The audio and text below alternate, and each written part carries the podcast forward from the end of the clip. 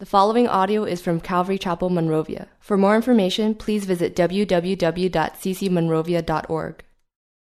If you have your Bibles with you, go ahead and turn to the Gospel of John, chapter 18. Now, what we're going to look at are two men and their encounters with Christ. And all three, Christ and these two men, have one thing in common they're all rulers. Okay, in fact, that's the title of tonight's message the three rulers Christ, spiritual ruler, and then these other two men that were secular rulers who thought they had the power, they had it all. And as we look at these guys, we're going to also look at, at the same time, and think about in the background, a lot of non Christians who kind of fall in these same two categories. We have one group that basically are not interested in Christianity at, at all. They're not adverse to it, they're not against it. Just doesn't fit in their lives. They're not really interested, but somehow, someway, they get drawn in. And they become interested despite themselves. But what's really weird is that they start looking for it and they start seeing, yeah, I, there's a lot of sense here. It makes a lot of sense. And they listen to their, their friends and they, they say, you know, yeah, I understand what you're saying. And as a as I look at it, they get right up there, but then for some unknown reason, they just turn away. And they don't have they don't change their priorities, and we don't know why a lot of times. And then there's another group which as I put it, they are looking for Jesus for all the wrong reasons. And it's because what they're looking for is not really a savior, but a cosmic genie who will come at their beck and call and give them everything they need. And if Jesus doesn't deliver, well, he clearly doesn't meet my needs. And they still look for Jesus because they think maybe we can make a deal, maybe this can happen, but it just doesn't occur. And, well, he doesn't fulfill my needs. And they go on looking for truth, continuing on. And if we look at these two men we're going to talk about, we see those same characteristics. And the two men, if you haven't guessed it yet, are Pontius Pilate and Herod Antipas, or Herod the Tetrarch, depending on which version of the Bible you're reading. So, if you're there already at, uh, the, at John 18, let's kind of give a little background. You know, this is part of the Easter story.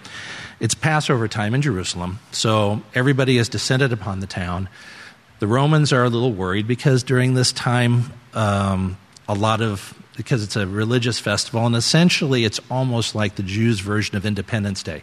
Because as we know, Passover commemorated the release of the Jewish nation from Egypt. And so it gave them very much a national identity. So the Romans, who were ruling Judea at this time, always kept kind of a low profile, but they were there, just in case trouble stirred up, and it usually did. Now, Jesus didn't worry about that. Him, he and his disciples had a great Passover Seder up in the upper room. They had dinner together, a time of fellowship. And then his last words were he's basically giving them words of encouragement and kind of really telling them what's going to happen. And to be terribly honest, a lot of it just went over their heads. They weren't quite ready for it yet, they didn't quite understand it. And between discussion of who was going to be the greatest in the kingdom and how Peter was saying, oh, I'm never going to leave you even if they kill me and Jesus saying, Yeah, I know better. They finally went out to the Garden of Gethsemane. And while they were there, while Jesus was praying and the disciples were sleeping, you had Judas Iscariot, who had sold off Jesus for a price for 30 pieces of silver, showed up with a large contingent of soldiers, and they arrested Jesus on the spot. There was a scuffle, but we don't need to go into that since that's not really our fo- focus at the moment. Suffice to say, Jesus was taken before the Jewish high priest at night, illegally, and after what could only be called a kangaroo court, was condemned to die for blasphemy. But there was a problem. Okay? For these religious leaders, it wasn't enough to just kill Jesus and get him out of the way. Yeah, that was a goal, but they wanted more than just a simple murder, okay? Even a simple execution by stoning. You see, Jesus had made a lot of claims and had a lot of followers. He claimed that he was from God. And the Jewish leaders wanted to discredit that big time. You know, if he dies, people he becomes a martyr, people will still follow him. They understood this concept very well. So what they wanted was not only did he die, but he would die accursed, a die in such a way that no one could seriously consider that he was from God. Well, fortunately, the book of Deuteronomy gave him away. You hang him, hang him from a tree, or, as we now know called crucifixion. Now, the Jews didn't do crucifixion. In fact, they were prohibited by Roman law to do any executions of any sort. But to do a, do a crucifixion, they couldn't do it themselves. They had to go to the Roman governor. And this is where we now meet Pontius Pilate. So we're in verse 28 of John 18. So here's what we see. Then they, the Jewish leaders, led Jesus from Caiaphas to the praetorium. And it was early morning, but they themselves did not go into the praetorium, lest they should be defiled, but that they might eat the Passover. Side note here we could hold an illegal trial, illegally condemn someone to death, but we want to make sure we have to have dinner tonight. The hypocrisy in that. But you'll see that strain all through this, all through this passage. So Pilate went out to them, and he said, What accusation do you bring against this man? Now, this is a natural question. You're bringing him, this is basically a, uh, a court of law now. Pilate saying, What are the charges against him? He wanted to know.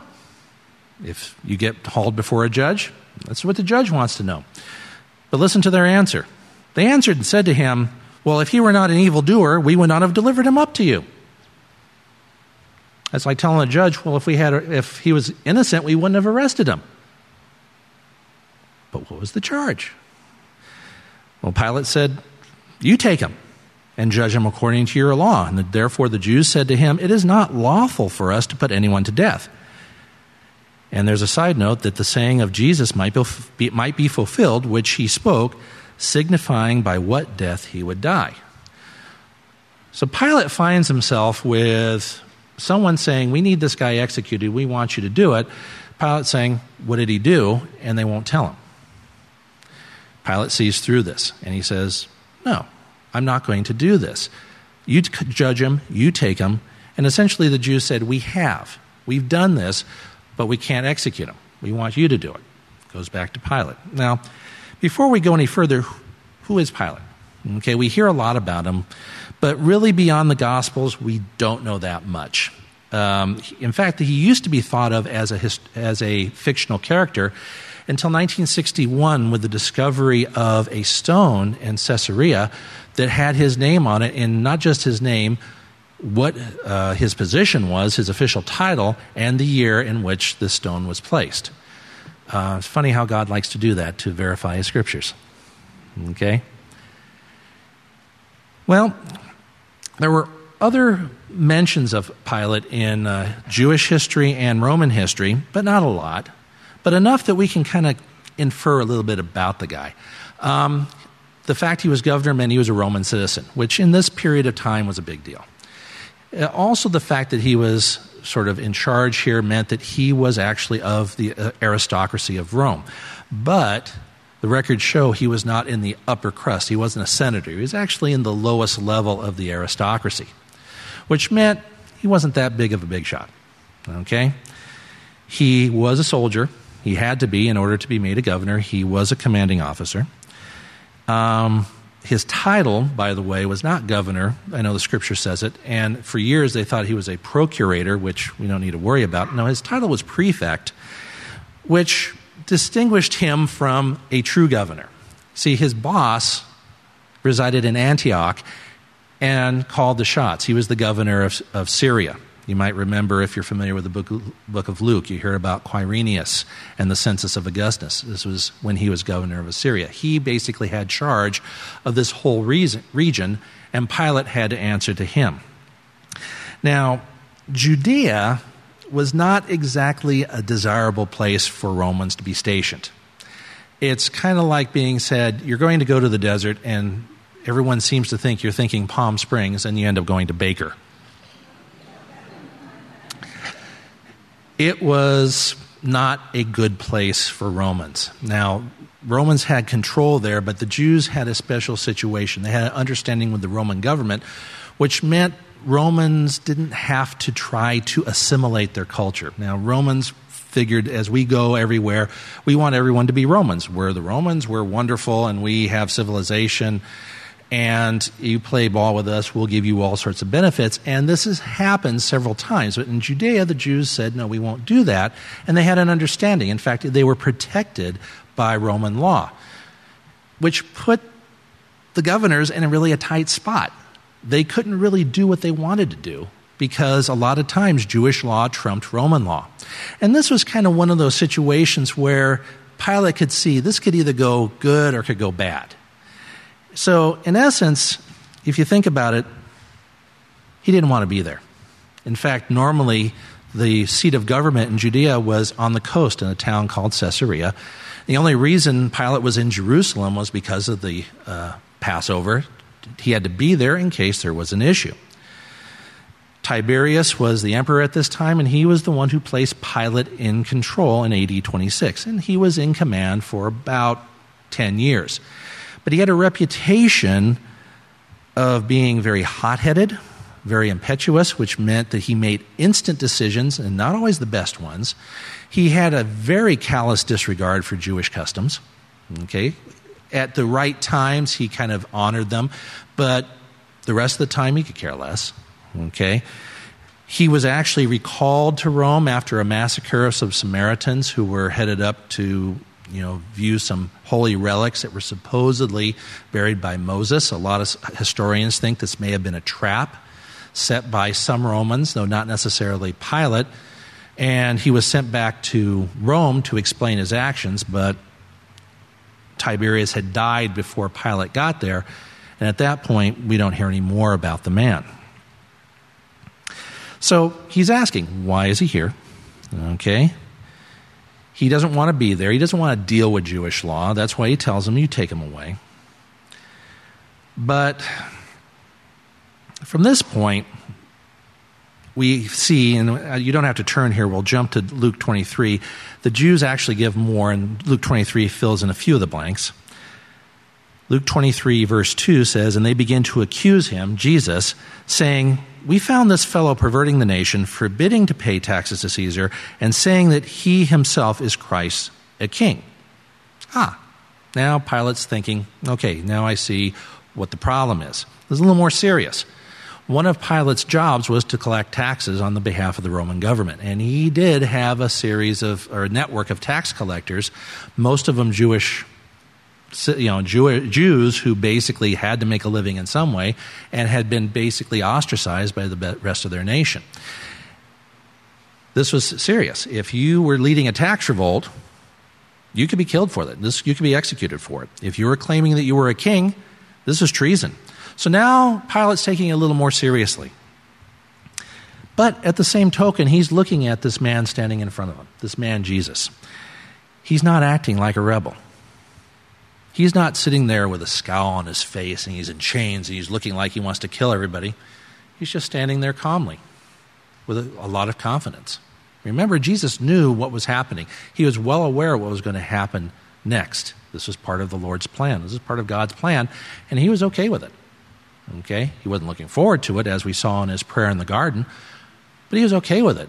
So he wasn't scared. He wasn't, he didn't even, wasn't all that concerned whether or not Pilate did pass sentence right there or waited a bit.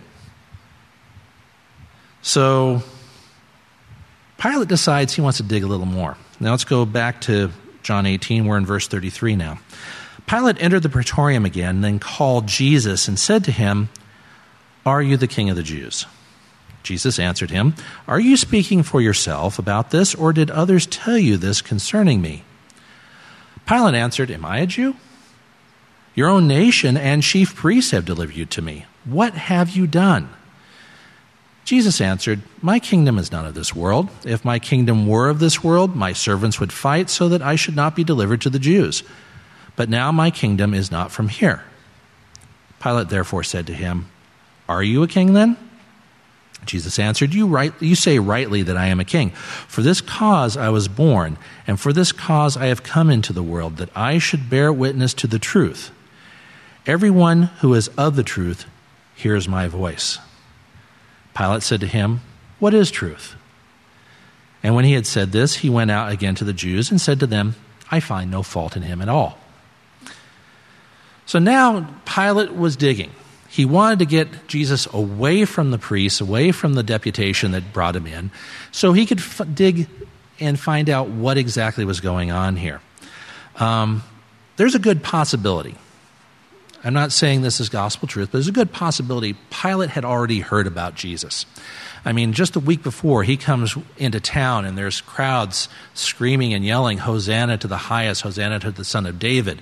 And he had a huge following wherever he went, so it's a good chance that the Roman authorities were aware of him, were aware of his activities, and that Pilate himself knew something about what was going on.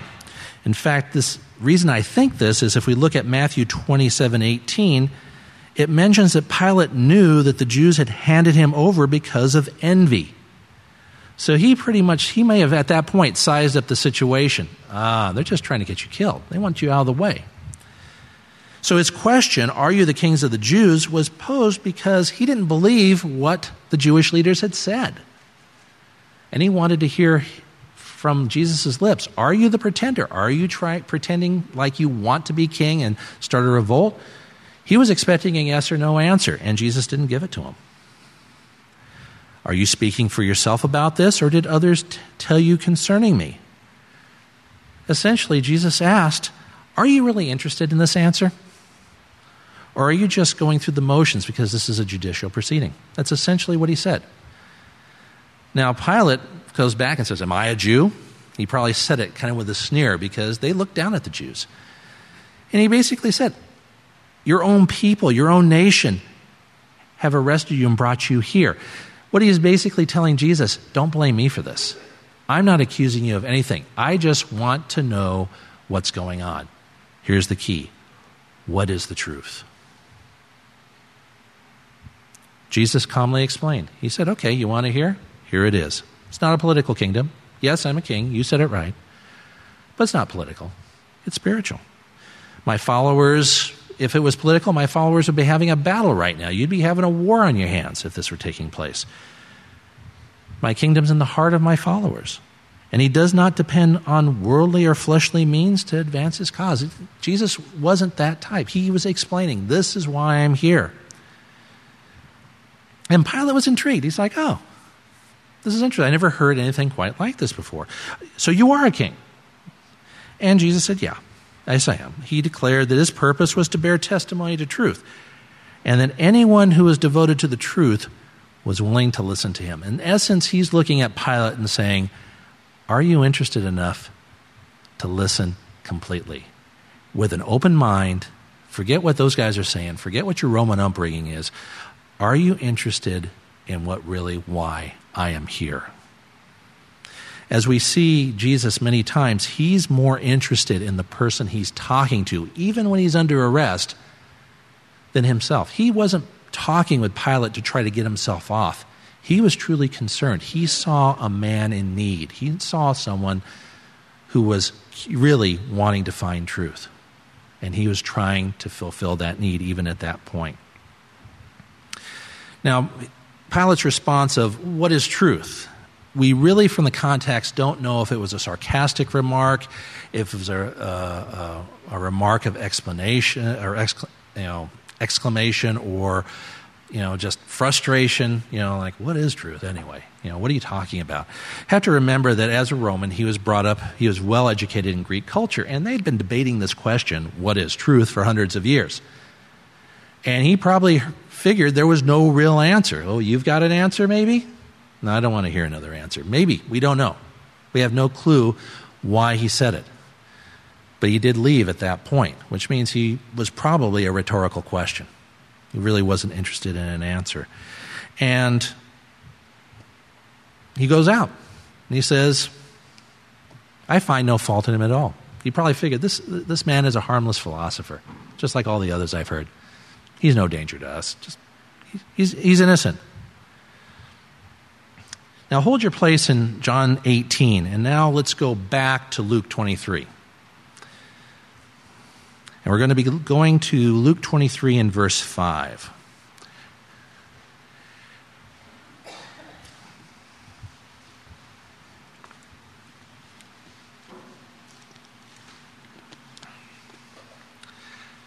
Now, it's clear that Pilate really didn't want anything to do with what was happening. We've said that many times.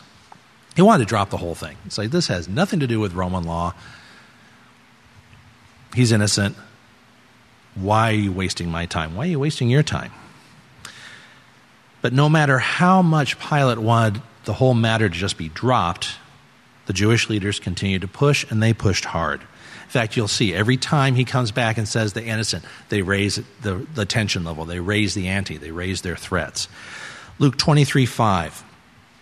But they, again, the Jewish leaders, were the more fierce, saying, He stirs up the people, teaching throughout all Judea, beginning from Galilee to this place. Now, when Pilate heard of Galilee, he asked if the man were a Galilean. And as soon as he knew that he belonged to Herod's jurisdiction, he sent him to Herod, who was also in Jerusalem at that time. Now, it may seem like Pilate's shuffling off responsibility, but actually, it isn't. There is a precedent, there was precedent in Roman law that when someone was accused of the crime, they would send him back to the province from which he came. Now, Galilee was not part of Judea, it was ruled by one of Herod the Great's son. His name was Herod Antipas. Okay? We know Herod, this particular Herod because he was the one who had executed John the Baptist.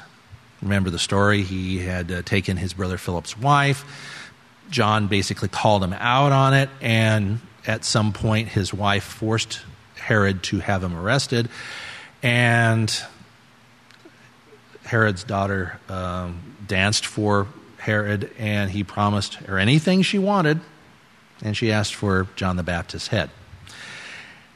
So he was kind of a mini ruler in that region, but not, he was under the authority of Rome, but not under the authority of Pilate. So it was basically a gesture of, hey, he's a Galilean, let's this guy take care of it. Also, Herod was very well versed in Jewish law. And Pilate maybe thought, hmm, maybe Herod can untangle this mess. He's more qualified to deal with it. So off he goes, and Herod just happened to be in Jerusalem also because of the Passover. So, looking on in uh, verse 8, Luke 23. Now, when Herod saw Jesus, he was exceedingly glad, for he had desired for a long time to see him, because he had heard many things about him, and he hoped to see some miracles done by him. Then he questioned him with many words, but he, Jesus, answered him nothing. And the chief priests and the scribes stood and vehemently accused him. Then Herod, with his men of war, treated him with contempt, and mocked him, arrayed him in a gorgeous robe, and sent him back to Pilate.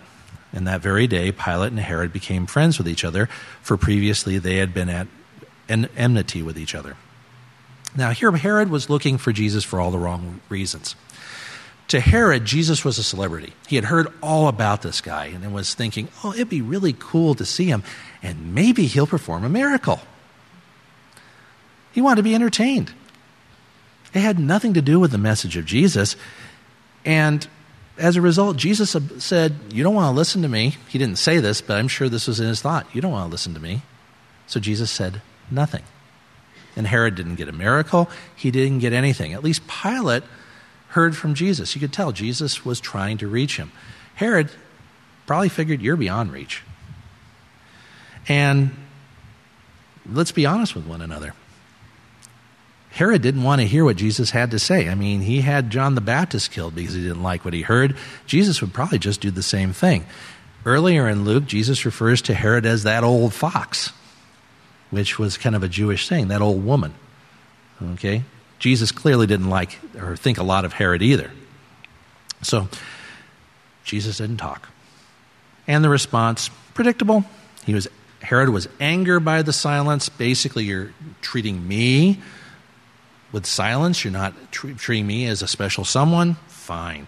Herod and his soldiers treated him with contempt. He mocked him. They put on a royal robe, and then sent him back to Pilate.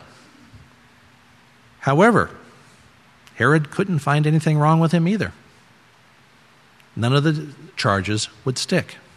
So Pilate had his confirmation. He's innocent. Why are we going on with this? Moving on, verse 13. Then Pilate, when he had called together the chief priests, the rulers, and the people, said to them, you have brought this man to me as one who misleads the people. And indeed, having examined him in your presence, I have found no fault in this man concerning those things of which you accuse him. No, neither did Herod, for I sent you back to him. And indeed, nothing deserving of death has been done by him. I will therefore chastise him and release him, for it was necessary for him to release one of them at the feast. So once again, Pilate says, not guilty. But there's more. Go back to John 18. When we wanted to hold your place there, go back. We're in verse 39. Jews aren't going to give up. Now they ratchet up the pressure even more. So Pilate continues. Verse 39 But you have a custom that I should release someone to you at the Passover. Therefore, do you want me to release to you the king of the Jews? He's actually using their own words against him at this point. They all cried again, saying, Not this man, but Barabbas. Now, Barabbas was a robber. Moving into chapter 19. So Pilate took Jesus and scourged him. And the soldiers twisted a crown of thorns and put it on his head, and they put on him a purple robe. And then they said, Hail, King of the Jews! And they struck them with their hands. Pilate then went out again and said, Behold, I am bringing him out to you, that you may know that I find no fault with him. There he says it again. He's not guilty. Then Jesus came out, wearing the crown of thorns and the purple robe. Pilate said to them, Behold the man. Therefore, the, when the chief priests and the officers saw him, they cried out, saying, Crucify him, crucify him. Pilate said to them, You take him and crucify him, for I find no fault with him. The Jews answered him and said, We have a law, and according to our law, he ought to die because he made himself the Son of God. No matter what Pilate tried to do, things were starting now to get out of control. The other Gospels mentioned that he gave the crowd a choice between Barabbas and Jesus for this traditional release. And this Barabbas was essentially described in all the Gospels as a robber, a murderer, and a rebel. Very likely a group, uh, a member of a group of Jews called the Zealots, which were dedicated to the violent overthrow of Roman rule in, in Judea. And they would take their aggressions out not just on Romans, but anyone they suspected of aiding the Romans. Now, what Pilate was thinking at this point, and there is a certain logic to it, who on earth would rather have a murderer and a robber running around free to do what he wants as opposed to someone who didn't do a thing? To him, the choice was clear. Jesus is innocent. This guy we know is guilty. Hey, to me, it seems a simple choice. The guy who didn't do anything. I want him as my neighbor, not Barabbas. But here again, Pilate didn't understand the Jews because the Jews didn't see it in those terms. They saw Barabbas as a freedom fighter, as a patriot. And he was someone who should be rewarded for what he had done in the name of Jewish independence. So Pilate says, Oh, this isn't working. It got even worse. So he decided if logic doesn't work, let's see if we can appeal to your emotions. This is why he had Jesus flogged.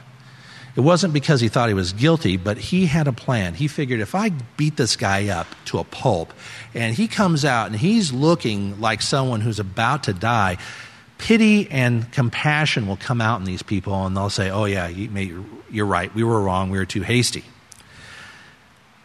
Now, the robe may have been the same robe that Herod had given him when he was over there, but the crown of thorns was a vine that had huge thorns on it. So when they said they twisted them, they actually made it into a ring and then they pressed it down on his head and it cut into it. So, as we mentioned, it was a bloody mess.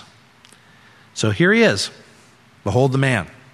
Pilate's pointing at him, and the reaction was even worse crucify him. He couldn't believe it. What's going on here? Why is this happening? What are you trying to do? He basically said, Okay, fine, you do it. I'm not going to do this. And they said, We can't. No, no, no. And they threw in another log into the fire. They said, no, he's, he says he's the Son of God. Now, this really got Pilate's attention. Okay? Chapter 19, verse 8. Therefore, when Pilate heard that saying, he was more afraid, and went again into the praetorium and said to Jesus, Where are you from? But Jesus gave no answer. Then Pilate said to him, Are you not speaking to me? Do you not know that I have the power to crucify you and the power to release you? Jesus answered, You could have no power at all against me unless it had been given to you from above. Therefore, the one who delivered me to you has the greater sin. Now, why was Pilate afraid at this point? I mean, to us, when we think of the Son of God, it doesn't strike fear into our hearts. But remember, Pilate was a Roman. And though he was probably not a avid follower of the Roman religion, remember, Roman religion descended from Greek religion.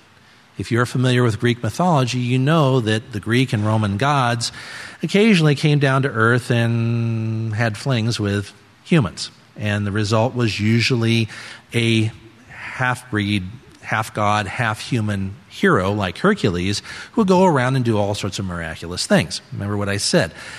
It's very good chance that Pilate was indeed aware of what Jesus was doing. And he probably heard about those miracles. So now he's thinking, a son of God, maybe this is a divine being here. You can see he got glimmerings of the truth. And he didn't want to offend a divine being. That's why he was asking the question. However, Jesus didn't answer because he had already answered it before. Pilate knew what the answer was. So, in frustration, what does Pilate do? Well, look, I've got this power to do, I could have you killed and I have you released. And Christ just kind of looked at said, Yeah, you wouldn't have had that power except it comes from God. But I don't hold it on you. This is not your fault. Saying it calmly and compassionately, beaten to a pulp, but still maintaining that reserve. Really, what was happening here? Christ was reminding Pilate that God was in control. Pilate couldn't do anything unless God said it was okay. Now, we tend to villainize Pilate. We tend to call him he's wishy washy. He should have tried harder to secure Jesus' release. He was a travesty of Roman justice and so on. But you have to remember that everything that happened was supposed to happen. That was the plan of salvation that God laid out from the very beginning. Jesus wasn't there because of some accident or because of a mistake or failure of the Roman government to protect an innocent man. This was how spiritual salvation was going to be secured. In essence, Jesus said to Pilate, Doesn't matter what you think, God's plan is going to go ahead. Pilate was just as anxious now. He saw, kind of now, saw more glimmer of what was going on here. He didn't understand it completely, but he's thinking, no, this has got to stop. This has to stop. Verse 12 From then on, Pilate sought to release him, but the Jews cried out, again, cranking up the pressure If you let this man go, you are not Caesar's friend. Whoever makes himself a king speaks against Caesar. When Pilate therefore heard that saying, he brought Jesus out and sat down on the judgment seat in a place that is called the pavement, but in Hebrew, Gabbatha.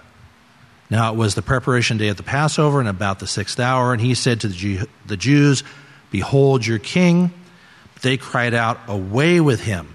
Away with him! Crucify him! Pilate said to them, Shall I crucify your king?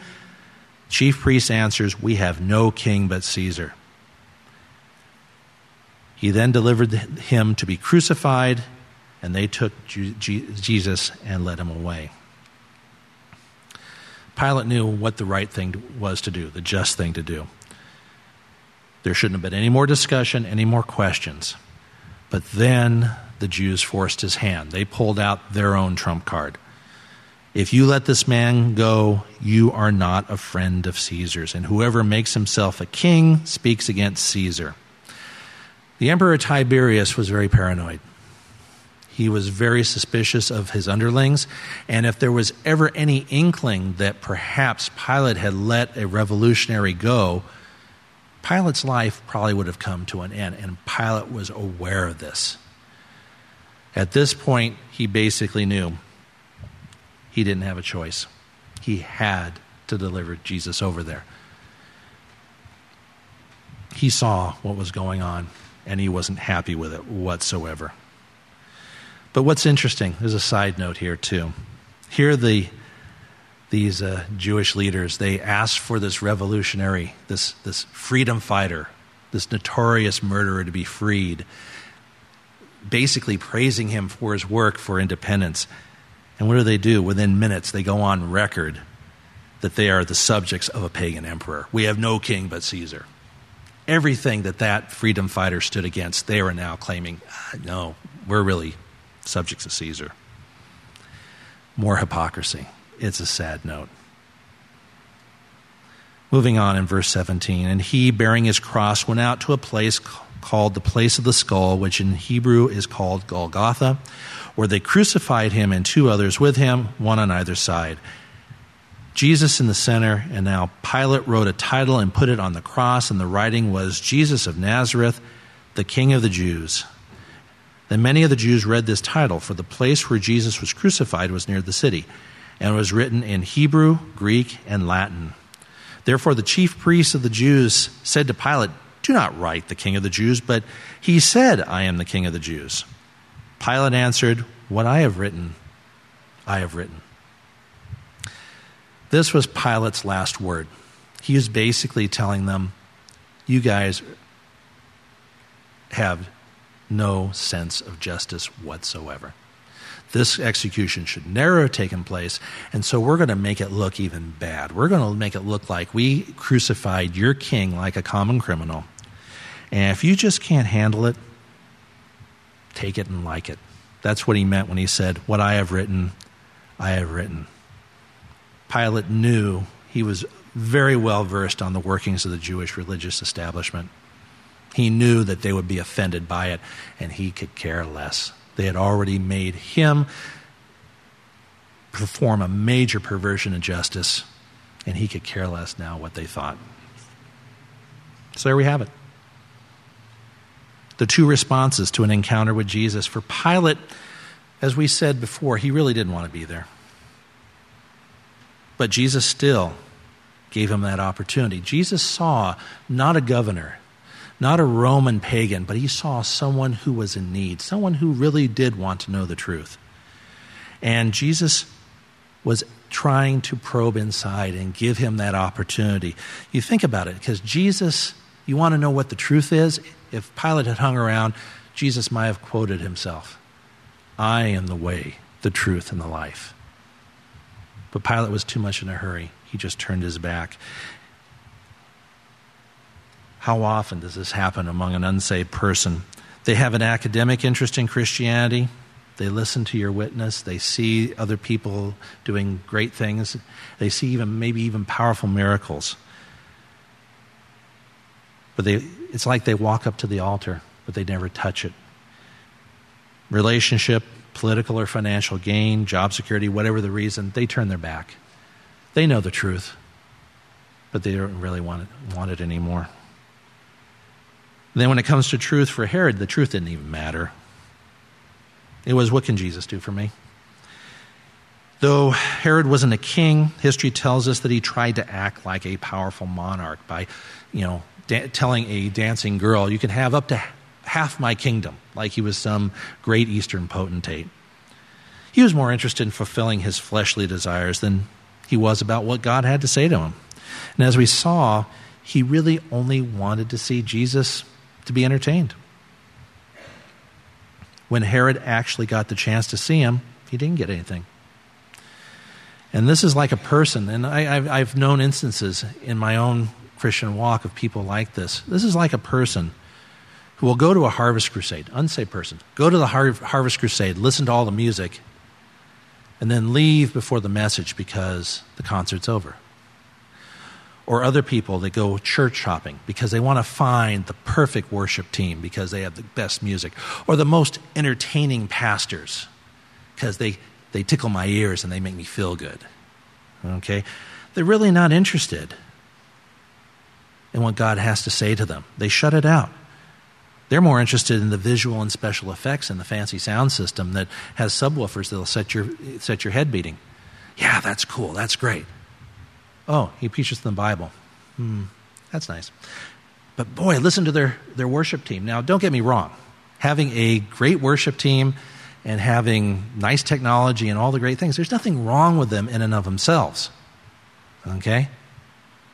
But when that becomes the focus and your criteria of whether or not you want to attend a church and the whole point of hearing from God doesn't even come up at all, there is something wrong. And what happens? Why is this wrong? Well, what happens? The person starts resisting the word, and as they move along, they get less satisfied with their Christian walk. They get less satisfied for what they used to like. Oh, this worship team doesn't, doesn't do it to me anymore, so I'll jump over to this church and see what they've got. And pretty soon, none of the worship teams work because God is slowly withdrawing. And at that point, they blame the church. They don't blame themselves. They don't look at themselves and say, oh, yeah, that's my fault. They said, no, the church doesn't meet my needs. Goes back to that statement. And they criticize any group of believers that may not share that discontent. And then they start making fun of the gospel and fun of true believers. When I was in high school, I went to a Maranatha High School, Christian high school. And I knew people personally. They attended a certain church. Well, they're not going to mention the name, but it was a big church in the San Gabriel Valley, simply because that's where all the cute girls were. Yeah. It was all about the girls. And this guy would openly say, Yeah, the youth pastor's boring. He didn't talk about anything. During chapel, Maranatha, every week we'd have chapel, and some speaker would come in. This person would sit there and, and sit and chuckle under his voice to his friend as they're making fun of the guy up there, how he'd talk or when he would gesture or something. Okay? He just didn't get it. And at that point, God's saying, You don't want to listen to me? Fine. I won't say anything to you. And Paul addressed this. 1 Corinthians 1:18, you may have heard this one before. The message of the cross is foolishness to those who are perishing, but to us who are being saved, it is the power of God. So, as believers, how do we reach those Pilates and Herods in our lives? And they're there. They're all around us. Family members, co-workers, colleagues. Really, first and foremost, you've got to pray. Consistently, fervently, and never stop. Any Christian will tell you, and most any Christian will tell you, who were really hardened in their BC days, BC before Christ, okay? That they were hardened sinners, that they were, you know, seeing them in church was like, yeah, right, they ain't going to happen, okay? Any of these guys, when they tell their testimony, they will always mention that there was somebody who was praying for them that their salvation was rooted in the prayer of a saint. It could have been a grandmother, like it was for myself, could have been a parent, co worker, even a total stranger who lived across the street and saw what was going on. And they would pray. And pretty soon, the heart melted. And now they came to the Lord thanks to that prayer. It may take a long time, it may take a short time. It's God's timing, but we can't stop because we don't see anything because God is good, God is faithful. I'd like to end with a story that kind of talks about this. I had heard this many years ago, so some of the details maybe be a, a little fuzzy, but I'll be honest, it hit me right here, as I hope that it'll reach you as well. Um, there was a woman who regularly, regularly attended her church for many years, and she always sat in the same spot in church. You know, let's say right over here. Okay? And she always had her Bible placed on the seat next to her, as if she was saving the seat for somebody. And as the church grew, from time to time, an usher would come up and say, uh, Is this seat taken? And she would say, uh, Yes, I'm saving it for my husband. But as time went on during the service, no one ever showed up. And that gap was always there. And she made sure no one ever sat there. I'm saving it for my husband. Well, as years went on, the ushers were very familiar with this, and no one ever really questioned about it. And if someone did, like someone who didn't know her, it was always the same answer Yes, I'm saving this for my husband. Now, one Sunday, many years later, the usher, one of the ushers who knew this woman, noticed that she was not there at church, but right next to that seat there was a, there was a man sitting. And his, you know, he looks, oh, who's that? And he didn't recognize it. First time. So, being a good usher that he is, he goes over to greet him. But he's a little curious. He's thinking, you know, you're sitting in this woman's seat. Is this going to be a problem? And he looked as he got closer. He's no, this guy looked miserable.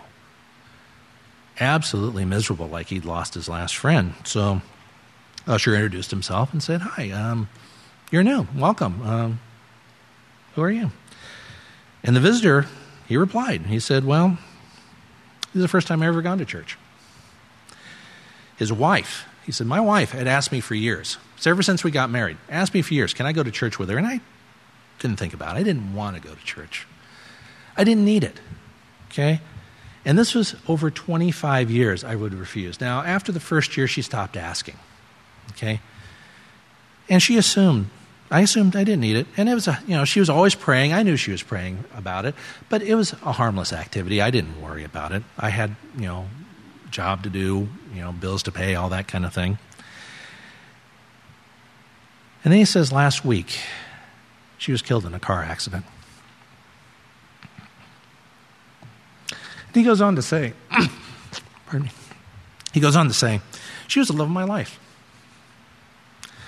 Now she's gone. I know she came here. I didn't know what else to do, so I came here too.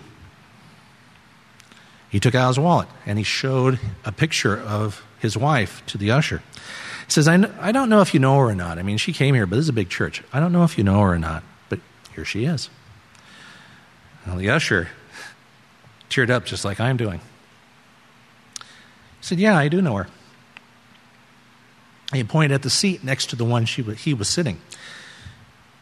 This is where she sat every single Sunday. And she always kept the seat you're sitting in open, always saying she was saving it for her husband. Here you are. At that moment, that usher had the privilege to lead that man to Christ. They became close friends, and they were serving together in ministry for years.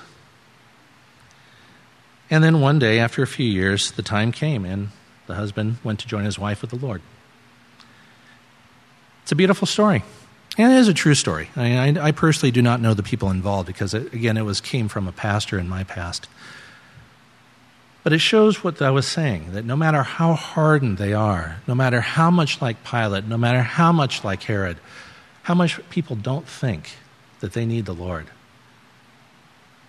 God can still reach them. And it's our job to pray, and when the opportunities come, to reach Him as well. And we must be like that woman, praying for those we love, even though we may never see the results of that prayer. It's in the Lord's timing. And we make sure that none of our loved ones will miss that encounter with the Lord that we will have in the last days. Let's go ahead and pray. Father, we thank you for the story. We thank you for the example of Pilate and Herod as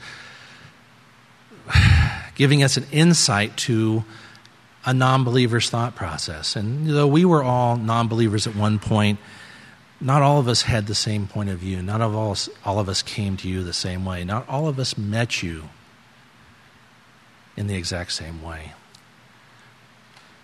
And Father, right now, I just feel that we, I want you to just be with all of us here who have Pilates and Herods in our family, among our coworkers. And Father, we just I just ask that you give us that wherewithal to pray for them every day, countlessly, knowing that we may not see any change, but that you are in charge, Father and that you don't want anyone to perish. You want everyone to have everlasting life. And Father, we ask you to also give us the courage to be that shining beacon, be that voice when the time is right, that we know we have the wisdom to know when to speak to a person and when to stay silent. And while we have our, our heads bowed, I want to give an invitation to anyone here who may be a Pilate or Herod, and you're coming here for whatever reason, maybe for the wrong reasons. Maybe you are truly wondering what the truth is. Or perhaps you did have a relationship with Christ at one point in time, and now you slipped away for whatever reason. Your priorities got mixed up. Jesus is waiting to see you. If he was willing to reach a man like Pontius Pilate, he's definitely willing to see you. There's no one that's hopeless. If you're someone who wants to have that encounter with Jesus right now, go ahead and raise your hand and we'll pray for you.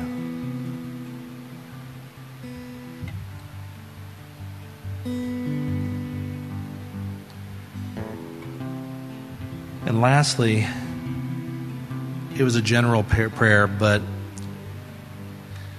if you have a relative or loved one who is a Pilate or a Herod who is either has no interest in God or wants God for the wrong reasons. And I'll tell you right now, I'm one of them. I want you to stand so we can pray together. I'm standing with you.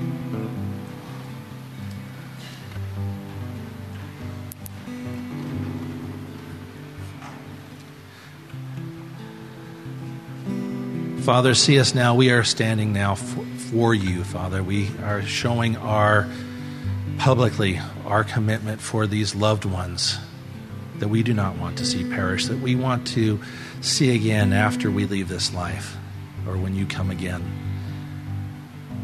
Pour your spirit upon every single one of these people who are standing right now, Father, and again, anoint them with that power and strength from on high.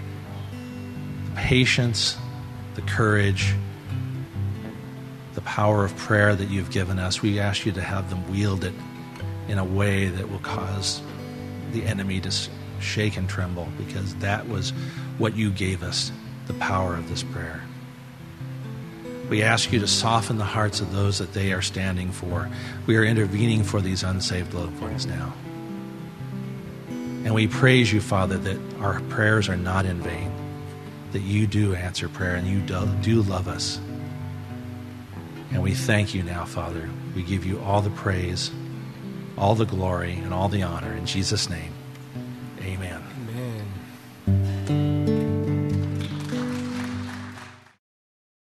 Thank you for listening to audio from Calvary Chapel, Monrovia. We pray you have been blessed by this sermon. For more information, please visit www.ccmonrovia.org.